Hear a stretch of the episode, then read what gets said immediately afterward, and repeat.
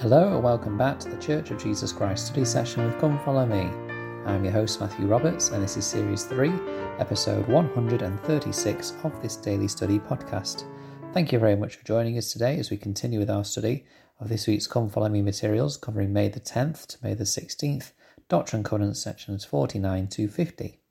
And today we'll continue with our focus on Doctrine and Covenants 49, looking at the revelation given through the Prophet Joseph Smith to Sidney Rigdon and to Parley P. Pratt, along with Leman Copley, to take to the Shakers.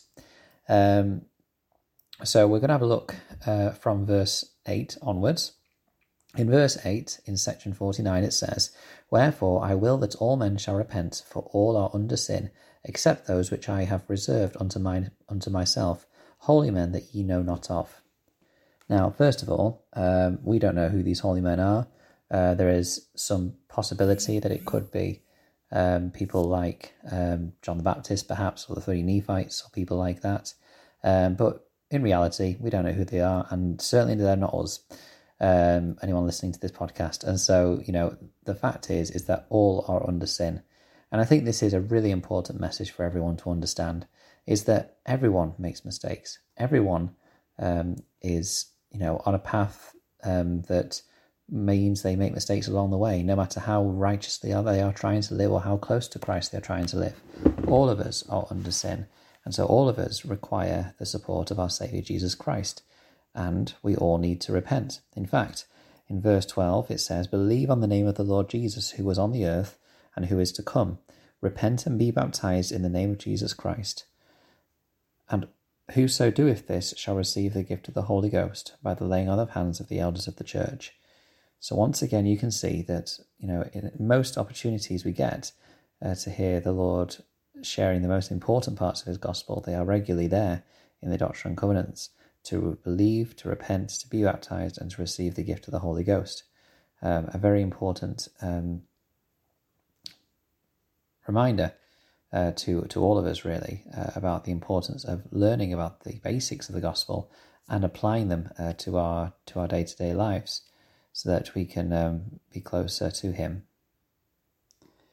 This direction was obviously given uh, in response to the Shaker's faith that baptism or in, indeed any ordinance was not required for salvation or required for uh, full repentance of sins um, overall in the church. And so it was something which was addressed specifically specifically to that, along with from verse fifteen, um, the their principle about celibacy uh, and that marriage is is not of God.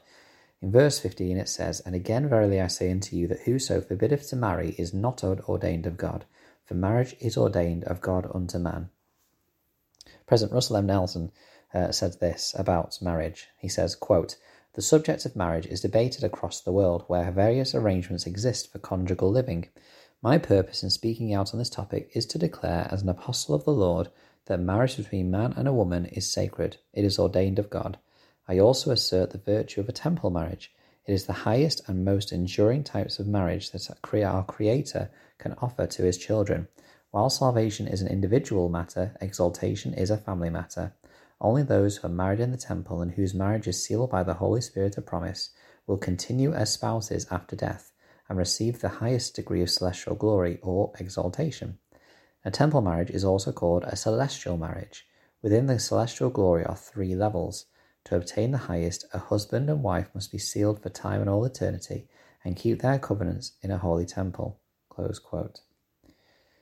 This is a principle that is very clearly taught uh, in the Church of Jesus Christ of Latter day Saints uh, when we read the family proclamation to the world, when we read of the um, the scriptures and listen to quotes from church leaders in our day, um, marriage is ordained of God. Marriage between a man and a woman. And in verse 16 it says, Wherefore it is lawful that he should have one wife, and they twain shall be one flesh, and all this that the earth might answer the end of its creation. Interestingly, as um, the Lord says here, you know, marriage and producing children bringing children to the earth is the purpose of the creation of the earth. Uh, and if that was not uh, to take place, then the earth wouldn't be fulfilling its purposes, which I think is uh, is interesting. President Russell M. Nelson also said this: um, "quote Uh, today, each wife may join with her husband as a partner unified in purpose. Scripture states clearly, Neither is the man without the woman, neither the woman without the man in the Lord.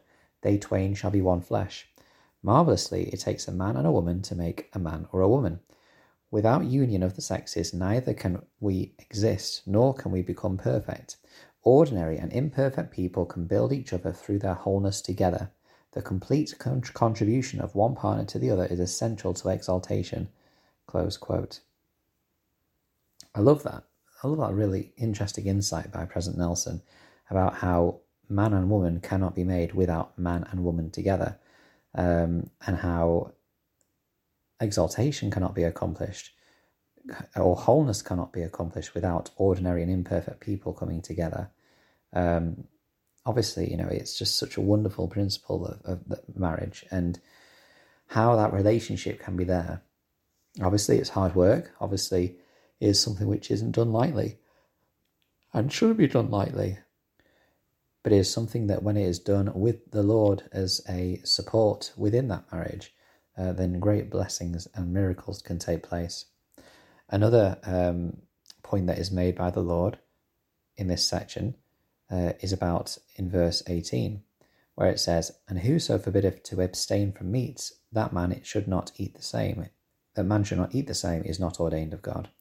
Uh, so basically, that you know, if someone tells you that, that they should that you shouldn't eat meat, that isn't ordained of God. Now, being very specific and clear here, that does not mean that um, if someone is a vegetarian that they are not of God. Uh, let's make this very, very clear. Someone, and the, the verse actually says, Whoso forbiddeth to, to abstain from meats, um, they're not ordained of God. So basically, if you forbid someone to eat meat, that's not ordained of God. If you decide that you don't want to eat meat, if you want to be a vegetarian, that is absolutely fine. That's your choice. That's a lifestyle choice. Um, but it's when you forbid others from eating meat um, that you know that that's a bit of an issue. Um, and of course, this is in specific um, response to uh, the Shakers' faith that they, that vegetarianism should be followed by everyone to be following God's commandments, which you know just doesn't make sense. Um, you think in the scriptures where Christ um, kind of gave loaves and fishes, um, you know, and I don't. I'm, obviously, I'm not meant to, uh, and you know, I'm not one to. Um, I, I, I don't have the the learning and the research behind me to say, you know, exactly why that that they felt that vegetarianism was ordained of God and that no one should eat meat, but obviously they had got that from somewhere, uh, and um, that was their belief, and so that's fair enough. Um, but you know, fortunately for me and for many others, that isn't the case. Um, President Boyd K. Packer said this quote, uh, The word of wisdom is adapted to the capacity of the weak and the weakest of all saints. They that they teach that the good things of the earth are made for the benefit and use of man. Young people learn to use moderation and common sense in matters of health and nutrition, and particularly medication. Avoid being extreme or fanatical and becoming a faddist. For example, the word of wisdom counsels us to eat meat sparingly. Lest someone become extreme, we are told in another, another revelation that whoso forbiddeth to eat meat is not ordained of God. Close quote.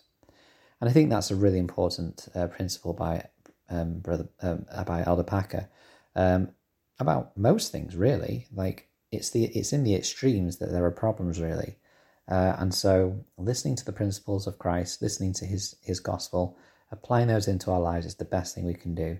Uh, following His commandments not to you know an nth degree, like where we are trying to find ways that we can keep them even more, even though that isn't exactly what is said, like the Pharisees did in Christ's time.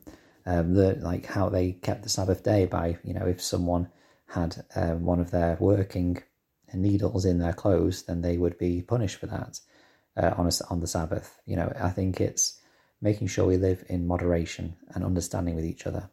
Thank you very much for listening today. I hope you've enjoyed this study. We'll continue and finish section 49 tomorrow and move on to section 50. Please do follow the podcast, and until we meet again.